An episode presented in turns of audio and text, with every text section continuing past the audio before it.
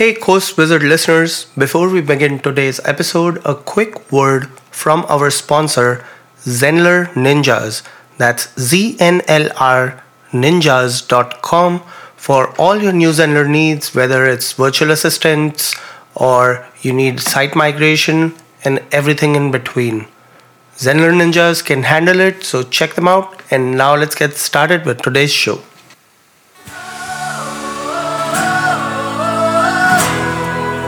Welcome to the Course Wizards podcast with Amit Aurora and Christopher Maselli.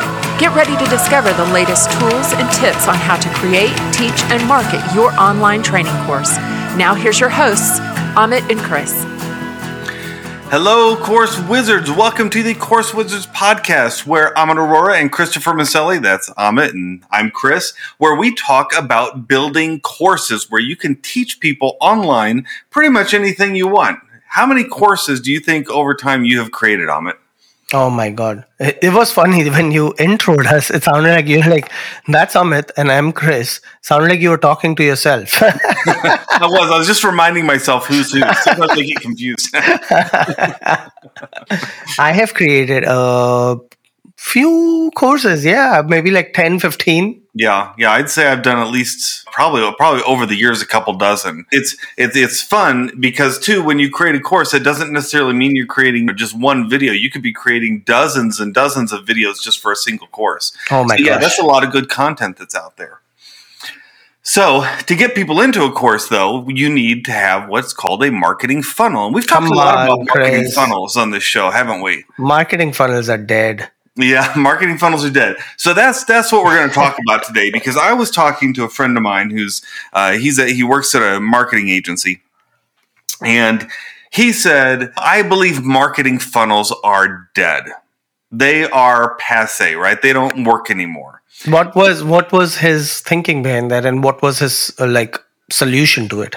Well, his thinking is that he he said he said the reason he thinks they're dead is because marketing funnels are all about relationships now. It, it, rather than rather than not marketing funnels about relationships, but marketing is about relationships. He said you can't get people in with a lead magnet, a tripwire, and remember that's how a marketing funnel works. You start with a lead magnet, then you do a tripwire, which is a smaller cost item, and then it goes to the core offer, which is the main item, and then a profit maximizer where you make a little more and he said that that kind of marketing is dead. It's really about building relationships now and you have to have relationships with people. You don't like marketing funnels. Don't do that anymore.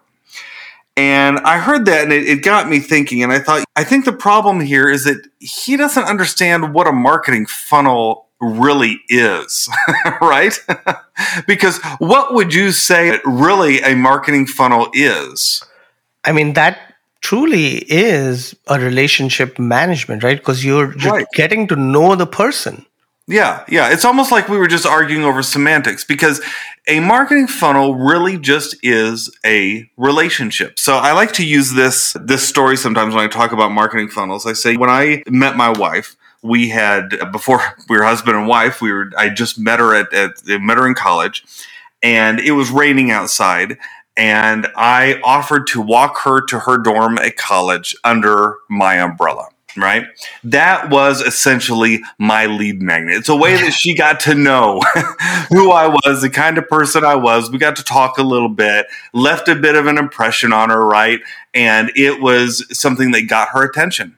Then when it came time to ask her out on a date, which would be the tripwire, it wasn't hard for me to go ahead and say, Hey, you want you want to go out and have dinner and a movie or something like that.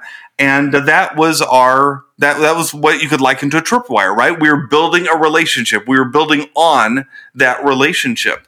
Then, of course, after a lot of dates, we and I ended up proposing marriage to her. Well, what's marriage? That's the core offer, right? So again, this is all about relationships. So every step along the way is about building a relationship. And if you don't understand that a marketing funnel is a relationship, yeah, it's going to be way too stagnant. Your your marketing is never going to get off the ground and you're never really going to be as successful as you want to be because you're trying to just create a bunch of hoops for people to go through. But that's not what a funnel is. A funnel is all about building a relationship with your customer, isn't it?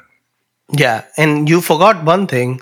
What's that? after you said marriage is the the course, but the hmm. profit maximizer after marriage is actually the profit demaximizer is all the expenses that happen. that, that doesn't seem right, Amit. I, I call it the profit demaximizer.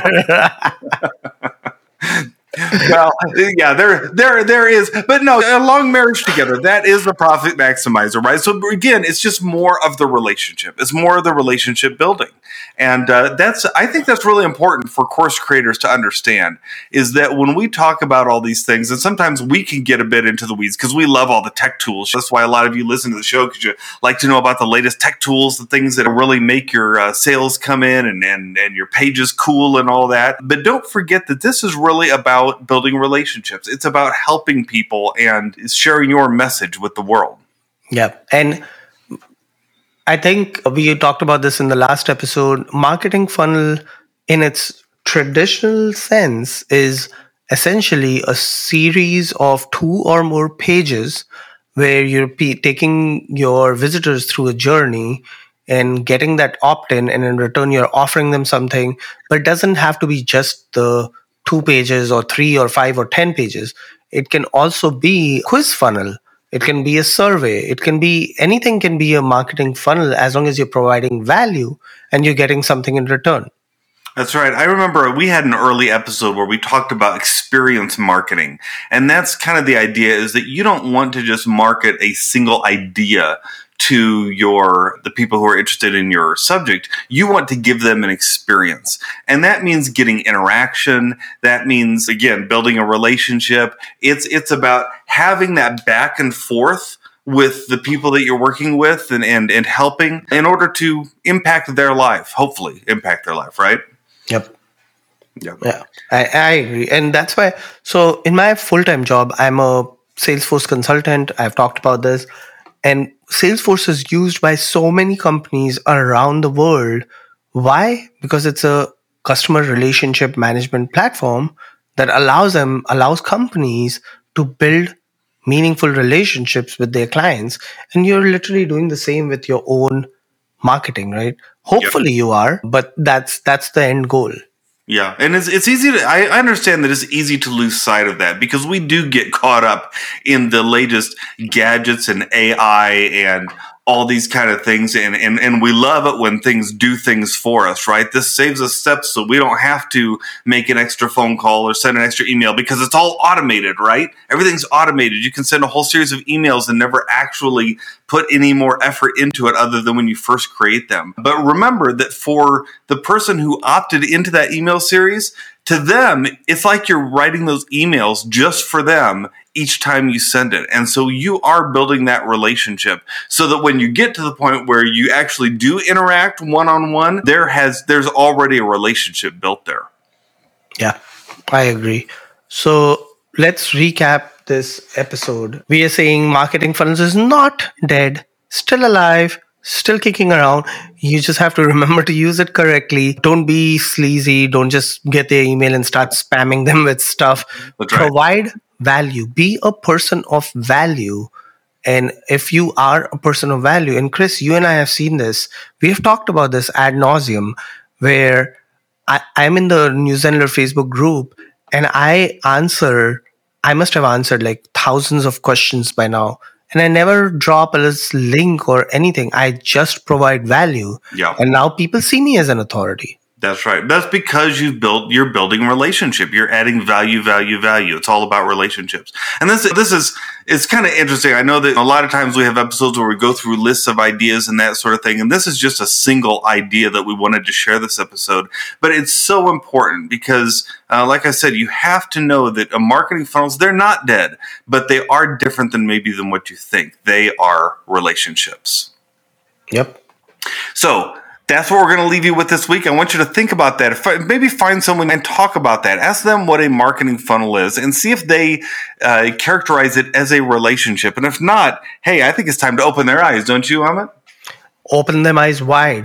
That's right. While you're at it, go ahead and rate and review this podcast. Let us know what you think. If you have any questions, let us know. We love to answer those on future episodes because you are who bring life into the Course Wizards podcast. Thank you so much for listening, and we will see you next week. Keep creating. Bye. Thank you for listening to the Course Wizards podcast with Amit Aurora and Christopher Maselli.